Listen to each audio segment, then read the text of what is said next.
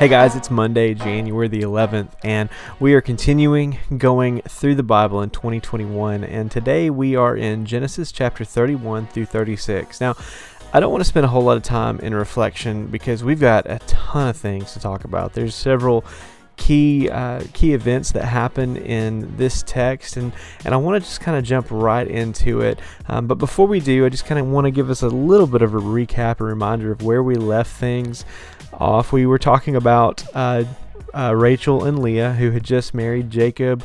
And um, I say just, that happened over the course of about 20 years as, uh, as Jacob served Laban in his household. And so when we get to Genesis chapter 31, the first thing we see is that Jacob has had enough of working for Laban and being in his household. And so he makes plans with Leah and Rachel because really Laban he, he's kind of a, a shady character in the way he um, has treated uh, Jacob and his family.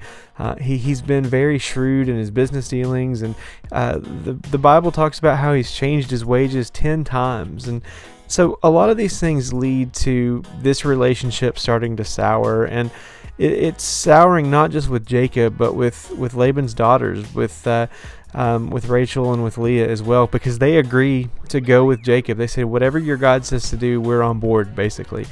And so they make the decision to kind of flee through the night. They they don't tell Laban what they're going to be doing. And so this ticks Laban off. He, he's pretty upset about that, but he's mad for you know the wrong reasons and so he's mad because he feels like he's been gypped uh, even though he, he hasn't uh, he's at, at, at this point has used jacob for what jacob can give him and so there's a lot of things that are you know, not not very good character on Laban's part, but Jacob's not completely innocent either. And so these are just two um, two people who are really after you know their own interests, and so that kind of culminates after you know two decades of of uh, living together. The relationship is just it, it's it's over. It's soured, and so. Um, now Jacob and and his whole caravan they are gone they're out and so Laban pursues him and the night before Laban is is uh, is going to confront Jacob God God comes to Laban in a dream and warns him you know not to not to bother him don't don't uh, don't mess with Jacob is basically what God's saying. And so, um, without that warning the night before, Laban could have stripped Jacob of all of his possessions. Uh, so instead, Laban came to Jacob as a hurt father. And it was at that point that Jacob tried to turn tables on Laban. He reminded him of the unfair business practices during his 20 years of service to Laban. He told Laban that God had, had seen the hard work that Jacob had put in and now was going to take care of Jacob and his family. Uh, Jacob took financial losses in order to, to, to be a good servant to, uh, to Laban, and Laban didn't respect that. He didn't have any respect for what Jacob had done for his family and what he had done for his household. So at this point, Laban proposes a covenant. Uh, and a covenant or a treaty, and this is basically saying that Jacob wouldn't harm Laban's daughters and that each person would keep their distance from the other. This treaty is going to signify Israel's separation from the east, and this covenant stipulated that God would be the watchtower that watched over the two. Now, this was the boundary by which God would keep his people separated from her enemies. So, Laban. Um, was Aramean or Syrian uh, from the east, and so uh, this boundary would would uh, signify where God's peoples, where, where where Israel's boundary would be. So for the next part of this story, now we, we leave Laban behind and and now we're headed back to the land of Jacob's father Isaac and Abraham and the land his his birthland, his homeland where, where he's headed. But you know, when he left there 20 years ago, he left some serious conflict with his brother Esau. In fact, in um, I believe it's uh, 25 where Esau makes he makes known that he's going to kill Jacob if he sees him again.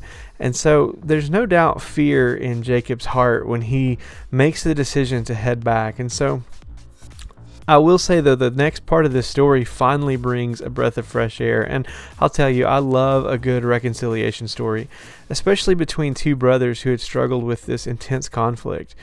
And um, like I said before, Jacob, he, he had no doubt not forgotten that Esau had already spoken of killing him when their father Isaac died. Uh, when when that's to happen, hasn't happened yet. And so on their way back, Jacob sends messengers ahead to meet Esau.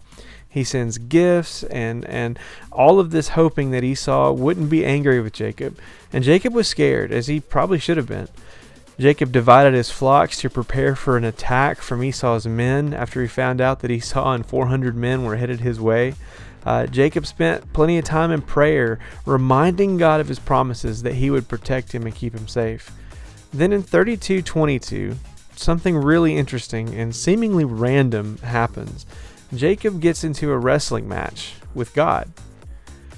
Or at least a messenger from God, anyway. We're not really sure um, about that. Um, but at this point, Jacob is 97 years old. So this is hardly a physical challenge for an angel. Um, you know, angels are, are strong and, and they're not going to be bested by uh, an old man like Jacob at this point. Jacob's 97. It, it, from the way you can read this passage in this text, it, it might seem like Jacob's a young man, but at this point, he's 97. And really, even if he was a young man, he still wouldn't be a match for a supernatural being. But the main point of this whole fight or this whole match wasn't the physical contest. Verse 25 says, When the man saw that he would not win the match. Now, this isn't insinuating that Jacob is winning the physical match because we see the ease at which the messenger supernaturally cripples Jacob. So it's not like that this was a really good fight or a good battle. So this inability must have been a spiritual one. Verse 26 says, Then the man said, Let me go, for the dawn is breaking. But Jacob said, I will not let you go unless you bless me. Now, this shows that Jacob understands that in order for God to bless him, he needed to yield and negotiate, and to negotiate in order to receive God's help. Now, remember that Jacob's name means heel grabber.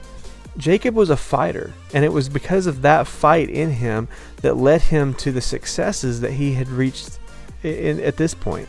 But in order for God to fight for him and bless him, Jacob needed a character change. Jacob needed a name change. Uh, in the Old Testament at that time, your name represented your character. So the fact that Jacob was named Jacob, which meant heel grabber, meant that Jacob was a fighter and that he would fight for everything he had. So when the man changed Jacob's name to Israel, it signified a character change in Jacob's life. He would now concede to God and therefore would receive God's blessing and protection. See, it's when we lose where it, when we lose is when we actually win when it comes to working and dealing with God. When we submit to God, that's when we start to win. So next we see this reunion between Jacob and Esau. Jacob and Esau weren't just brothers, but they were twins. And personally, as a father of multiples, I can tell you that there's a special bond between children who share a womb. As a father, it's so refreshing to see these two brothers set aside their obvious differences, the things that had gone wrong between them, and share a beautiful moment together, a moment of, of reconciliation and love for one another's families. It's really an encouragement that whatever conflict you might have in your life between you and your loved ones, there's always hope for reconciliation. Show grace for those who have wronged you, and you make the effort to forgive first. So God had delivered Jacob and he had answered his prayers. And uh, like I told you before, there's a lot, a lot of stuff that, that goes on in this passage. And, and really, we can't close out today's podcast without at least taking a look at chapter 34. And it gives us a disturbing account of Shechem making the decision to rape Dinah, the daughter of Jacob and Leah. Shechem then claims to fall in love with Dinah, and um, you know these people were not uh, they they were not part of this family line. They were Canaanites, and so there were issues there between these two households, and and they they didn't respect. It's obvious with just the way they interacted with with Jacob and his family. They they didn't have much respect for his family line, and so. Dinah is the daughter, like I said, the daughter of Jacob and Leah. And then after after this horrible rape that, that Shechem commits, he then claims to fall in love with Dinah. Now, Dinah had been defiled, so it would have caused irreversible damage to Dinah's chances of a legitimate marriage. Shechem knew this and then tried to purchase her hand in marriage. Um, and so this led to an angry reaction, which frankly, I could totally understand why. Um, from her brothers, in which, after negotiating that the men in the town circumcised themselves, which would have been a painful operation, uh, in order to marry Dinah, because that's what they did. That was part of their covenant promises that they would uh, be circumcised on the eighth day of their of their life, and so. Uh, uh Dinah's brothers tell the, uh, the, the men of the town, in order for you to have a chance to marry our into our family, you need to circumcise yourself. Now, they never had any intentions of following through. This was a shady deal that they knew what was going to happen is that they would. Um, well, they, I guess they really they didn't think that they would actually do it, but the people in the city did, and so then they took the opportunity while they were recovering to go in and slaughter their whole all the men of this town and plunder their cities and, and they, they took all their belongings. And so this was a serious conflict and it, it struck fear into Jacob's heart.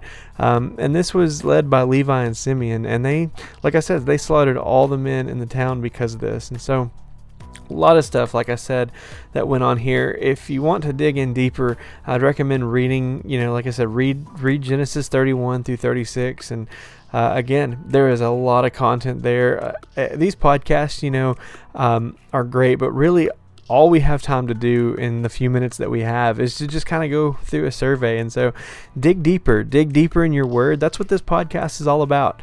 Uh, leading us to continue our our study in the Word. And so, guys, let me pray with you, and then we will conclude today's podcast. Heavenly Father, we thank you for your Word. God, I pray for every person who's taken the time to to go deeper in their relationship with you through reading their Bible and studying their Word.